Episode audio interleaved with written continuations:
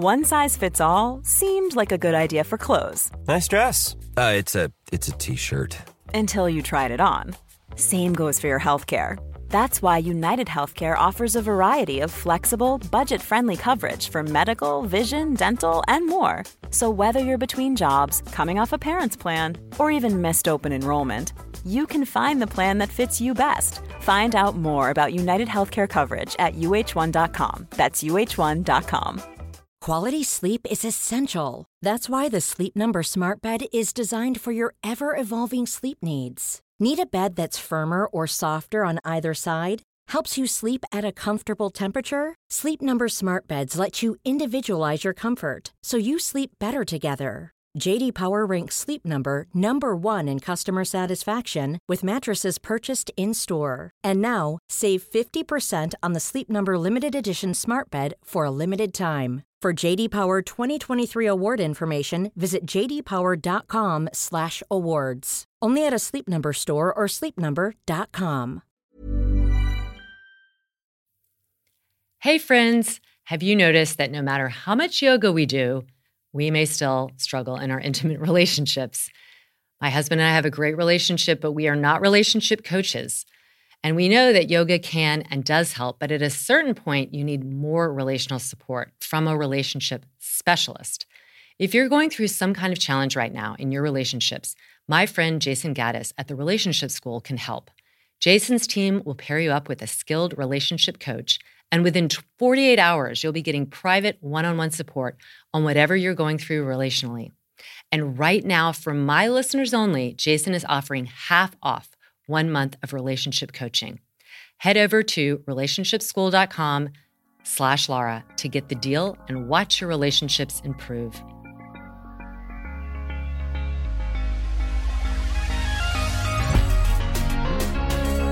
Good movement, and welcome to Redefining Yoga, a lit yoga podcast, which is designed to investigate all aspects of the modern evolution of yoga from my background as a physical therapist and lover of movement.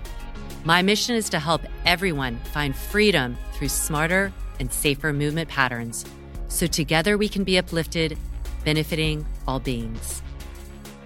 Welcome to Wednesday Q&A where you all ask the questions and we answer. I am joined as always by my fearless and amazing co-host Kristen Williams, doctor of physical therapy and lit amazing teacher.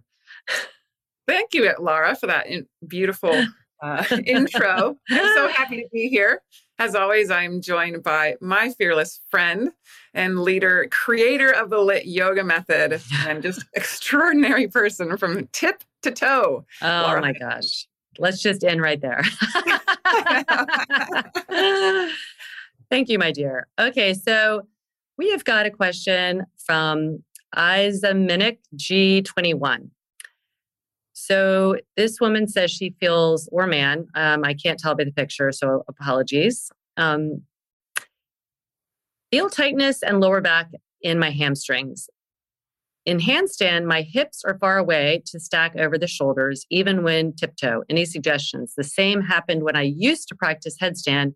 I couldn't tiptoe close enough to get the hip over. So the limitation is getting that pelvis over because it sounds like you're feeling the tightness in the low back and hamstrings. And you are not alone. I think no, you're not. um, this is the thing that first of all, you're not alone. And the second thing is that you are taking yourself into a pretty dramatic shape where that requires that you open up the back such that you can get the pelvis over your shoulders. And that is um, that's work. So I always say handstand is so great because it challenges everything, but especially our patience, because uh, we have to develop the range of motion. You know, so in your hips, uh, to a degree in your hamstrings and in your thoracic spine, in your shoulders. And then you have to develop the strength within that range because it the different parts of the movement into handstand, I always think of it like it's like little dials, you know, and it's like you get to here, you get to here, you get to here. You can't, very few people can skip from zero to 10. It just is a process. So let me first reassure you that this is very common and everyone is eager to get into handstand and it takes time especially if you have that feeling of tightness. Um, so the thing to do is to be patient and continue to do the things that will open up that back fascial line. What's since I don't know your practice, what I would say is really make sure that whatever movement practice you're practicing, whether it's lit yoga or something else, that you're consistent because it's the consistency that really, really matters. That's where you're going to just kind of chip away at the, the restrictions and the flexibility and get stronger and stronger. But if you're not consistent, say, for instance, in how you forward fold, if you're forward folding and you're pitching your pelvis back and rounding the upper, the, the mid back and low back, that is going to show up in something like a handstand. The other thing I say about handstand, it is the truth teller. You cannot bypass things that you can bypass in other um, poses. So you have to learn. Are, so my big question would be: Are you flexing well at your hips? Mm-hmm. Um, and that would be that you're not rounding in your spine to get your hands down for a handstand, a forward fold, or anything else. Pyramid, on and on. Um, I've seen a lot of people who back off that, get blocks under their hands, and they change that back fascia tissue which seems kind of counterintuitive because you think I'm getting more away from the floor, but you're holding the consistency in your form. The triple S that we talk about in, in lit, um, can you hold that scapula, sacrum, and skull in the same line in many different ways, whether your head is down and your sacrum's up, or it's all in one plane, or, or vice versa and standing. Uh, the consistency to me is the number one thing you have to work on to open up that back fascia. And I am that person. You know, I was there. Um, I I I have decent hamstrings. That you know they're within normal limits, uh, but they are not hyper flexible. I I am not the person that can get my hands on the ground and get my hips up over with the foot still on the floor. You know, so I have developed my own, you know, use of momentum where I really sit and push. But that ability to do that was created with a ton of what you're talking about repetition. And where was I learning? I wasn't learning in my hamstrings or my leg. Well, I was building quad strength. I, I will say, if you can't lean into a handstand, you need to be able to push into a handstand because the second you try kicking into a handstand is when you lose your core. If you kick with the top leg and that is your MO, you are automatically going into that kind of triple extension and you lose your your core. So learning how to because your hamstrings are going to keep your knee bent, you need to be able to push with your quadricep. And so and that was just a ton of repetition for me where I built that strength in my quad. And then I was also building this the awareness in my shoulder girdle as to where I needed to go because I couldn't lean in and get my butt up there and be like, okay, now I'm there, let's do the rest. It was a there's momentum involved. And so I wouldn't say my way was harder because I think it's very hard to lean in and then lift up with the strength of the abdomen, whether you have long hamstrings or short. They're both, they're just different. So a lot of people will say, My hamstrings aren't long enough to do a handstand. And they aren't long enough to do a handstand like you might see people on Instagram doing them. Because mm-hmm. most of the people on Instagram who are taking the pretty pictures are there with the long hamstrings and they're the dancers and they're the gymnasts who um, are able to do that and it looks really pretty in a picture my handstand like i mean it's like bent legs getting up there now once i'm up in the air it can look really nice but um you know i just don't have that hamstring length so and patience amen sister that you said that mm-hmm. because i'm talking every single day for years is what you need to put into this. And by all means, have fun. Yes. Have fun with the whole process, even if you yeah, never get all the way not, It is not the goal, it's the journey because it is fun. There's a high when you go upside down, all that blood rushes to your head. You fall, you got to laugh. The second you make it into a task, you're going to lose the joy. So I started when I, because I went through that phase where I was beating myself up and it wasn't anybody else's issue but mine. I was the one saying, well, wh- why can't I do this? Well, the, it, you know, beating my, and I forget it. I had to let it go. I started doing handstands out in the grass. I started doing handstands with my kids. I started doing handstands with my track team. And I made it a joyous occasion, but I was doing it every, every, every, every, every single day. And then your body starts to learn because we aren't walking on our hands. We aren't standing on our hands as bipeds. This is a brand new skill, especially if you're in your 30s, 40s, 50s, 60s trying to learn it. Mm-hmm. So yeah. be, be patient. Yeah, be patient. And like, I think it's so important. Have fun.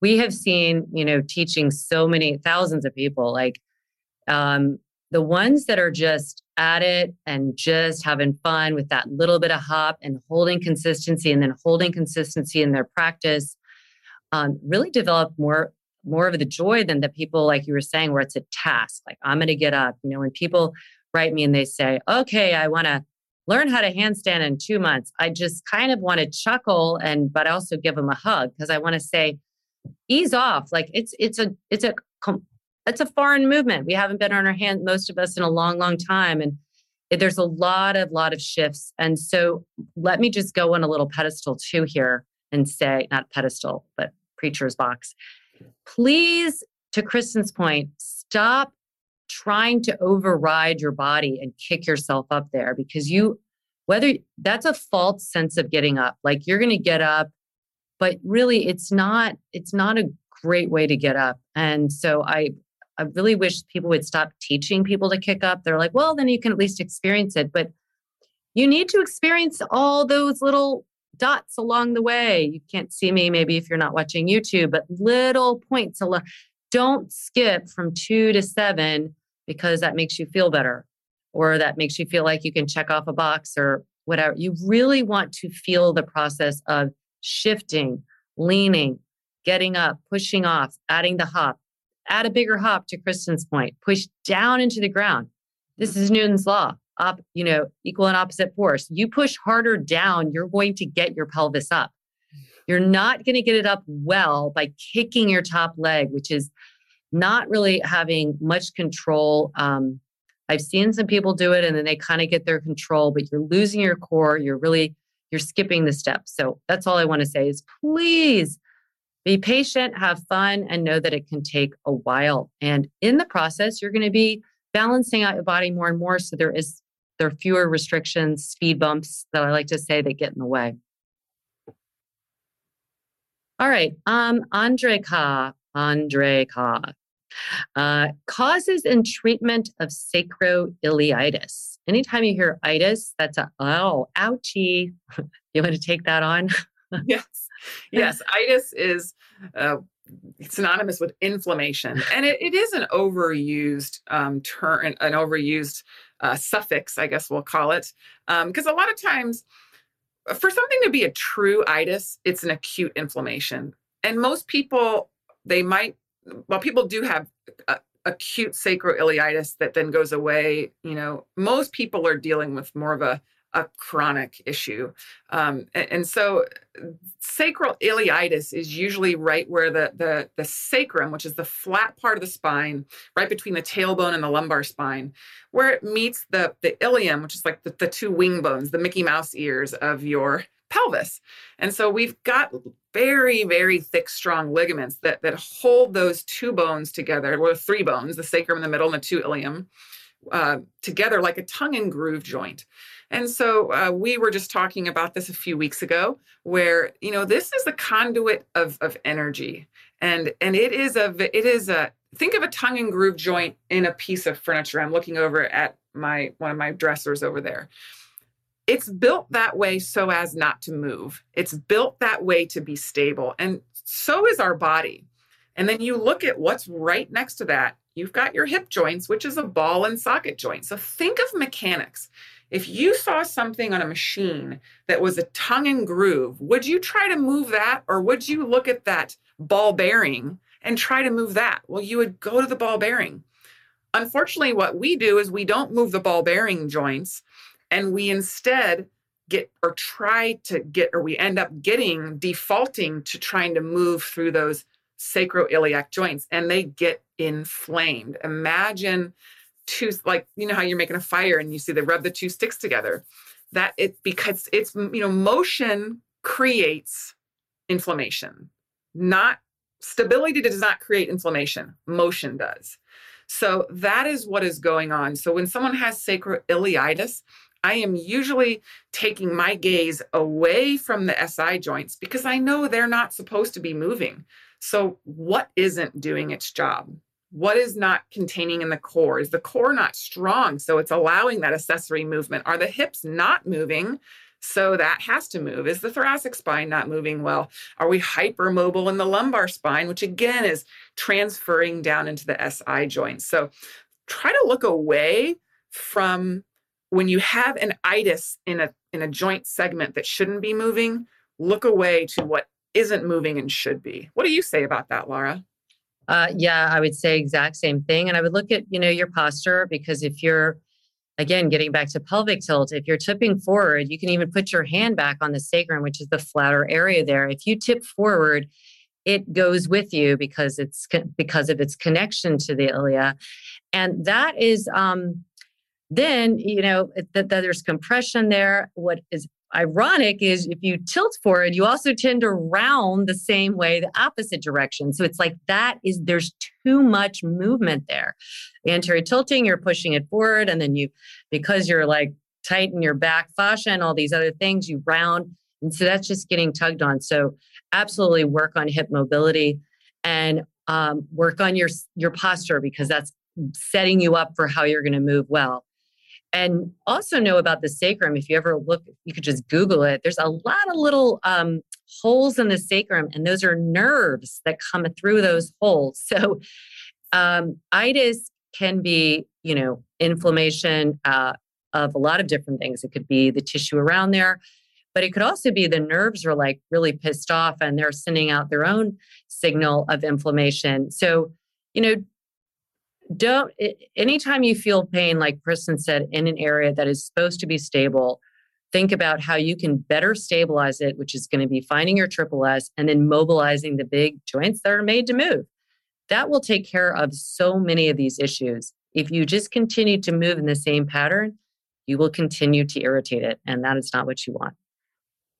And practice lit because we this is this is all we do is practice how you can retrain you know, better movement through better posture, etc.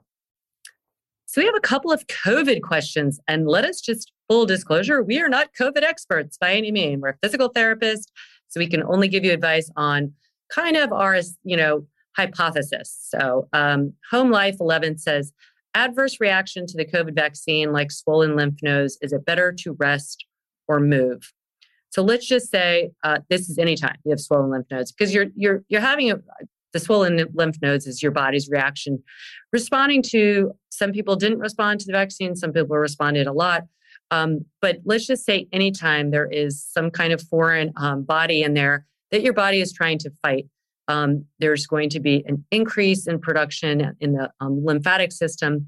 All those wonderful little micro armies that are going to come in and try and do their job. And and you'll feel swelling in certain lymph nodes as that um, swelling of the lymphatic tissue occurs. And so, but what I'm more curious about is like, what does your body overall feel like? If you feel fatigued, um, gentle, like walk a little bit. But if you get out of breath or you're really sore or it just feels like I want to lie down, really honor that. Now, day after day, if you've had it for a while, then you, you have to get up and move because, ironically, moving is going to help get that lymphatic system um, cleared out. But I would say definitely be more gentle, move a little bit, rest some, move a little bit. I wouldn't go into anything like super rigorous um, until you feel like you have more energy. Any comments on that? Yeah, no, I agree with you completely. Especially if we're talking about that that that lymph that lymph node, you know, inflammation. I, I, do know whenever you get an, an injection, whether it's the flu vaccine or the COVID vaccine, in that arm, that that muscle soreness, um, the best thing for that is actually is moving, moving it. I know. Yeah. Every time I got mine, I was like, move it. I got it right away. Yeah. yeah. And so like move it like crazy. But yeah, you know, I think that you need to honor your body's um defense mechanism, which is that acute short term, maybe fatigue that you're feeling. It should resolve. But, um, you know, once you get out of that, then by all means get back into your moving. And, um, you know, I definitely know I, I had COVID and then I got the vaccine, you know, maybe two months later. And it definitely, you know, I didn't really have any major symptoms of COVID when I had it. I lost my taste and smell. And it was then, and I was a little bit out of breath. Um, but I was still teaching five yoga classes a day and I didn't even realize running. And then when I realized I had it, I ramped all that down, just knowing what I knew about COVID and possible side effects. And I will admit that when I got the vaccine, it, it was like started that back up again a little bit like, whew, there's that tightness of, you know, you know, breath. So I did slow things down and I just more out of precaution. Um, mm-hmm. you know, I I monitored my pulse ox, my my oxygen levels in my blood. I monitored my heart rate just as a way to stay active. I was still active, but you know, I I went down to a run walk and walked more than I ran just just to be intelligent and preventative about it. Um, and when I was tired, that that first 24 hours, 36 hours, I didn't do jack diddly. I know, know. yeah. My body heal. And then I got back. So yeah. Yeah, listen to your body and and move to the amount that feels right, but don't feel like you have to hurry back to, you know, your regular routine or anything. But it is good to move to some degree. Absolutely. And um, you know, piggybacking off of that, Sabrina Cunit asked, my mom has long term COVID and senses fatigue very quickly. What part of a lit class would you recommend her? She can only move 10 minutes at a time and then needs a 10 minute break. So, first of all, I'm sorry about that. I know long term COVID is really um, so challenging and there's so much we don't even know about it.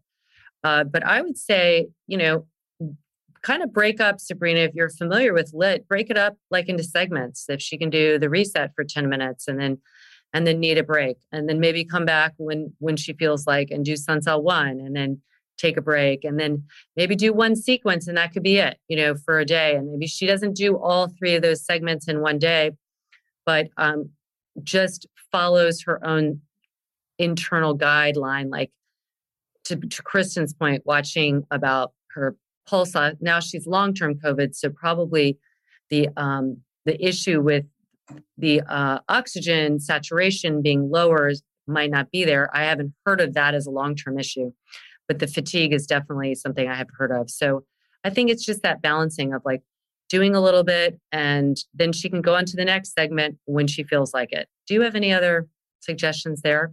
I, I, I do have one. I remember when we were talking with one of our um, students when we were when we were doing one of our level two um, cohort uh, groups was t- she had long-term covid and and she really talked about how much a lot of the side you know getting into the fascia of her thoracic spine and her ribs. So you might sabrina look into some of our thoracic stuff thoracic mobility.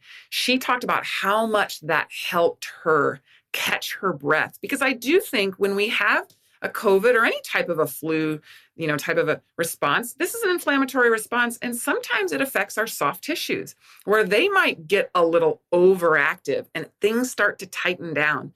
And what she found helped her the most was like, you know, a, supine, uh, a sideline thoracolumbar rotation warrior two side bending breathing exercises mm. trying to open up in the ribs and the thoracic spine helped her dramatically. So that would be my one other recommendation is maybe it's not a lit class, maybe it's a lit mobility class that we are putting more and more of those on there where they're they're shorter, they're 15, they're 20 minutes of just mobility exercises might be great for your mom to help open up her lung capacity just by way of mechanical availability of expansion.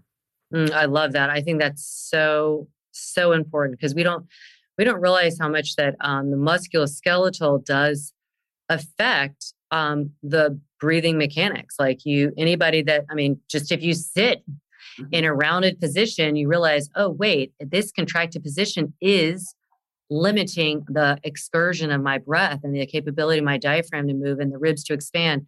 And so um, that, you know, all the all the extra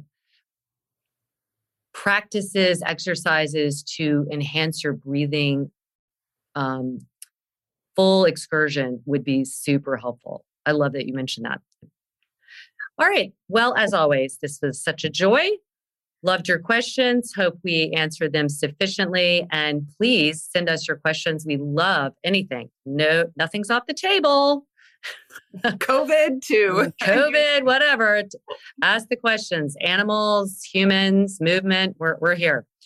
Um, they are our opinions, so take them or leave them. We're just trying to do our best and um, hope that we impact you in a positive way in any way we can. So you can write us at laura.hyman at Instagram, and KB is KB Williams 99. And you can also write us at support at lityoga.com. Those get to us as well. And um, you know, like like you said, we we we do have a lot of experience between the two of us, whether it comes between physical therapy, yoga, motherhood, just being a female, marriage, you know, children, you name it. We kind of open the door to we'll we'll give you our best answer. So yes, we're doing our best, and we'll happily share. Thank you, well, guys. I love you. I love you too. As, As always. always. We're pulling, We're pulling for, you. for you. Yay! High five.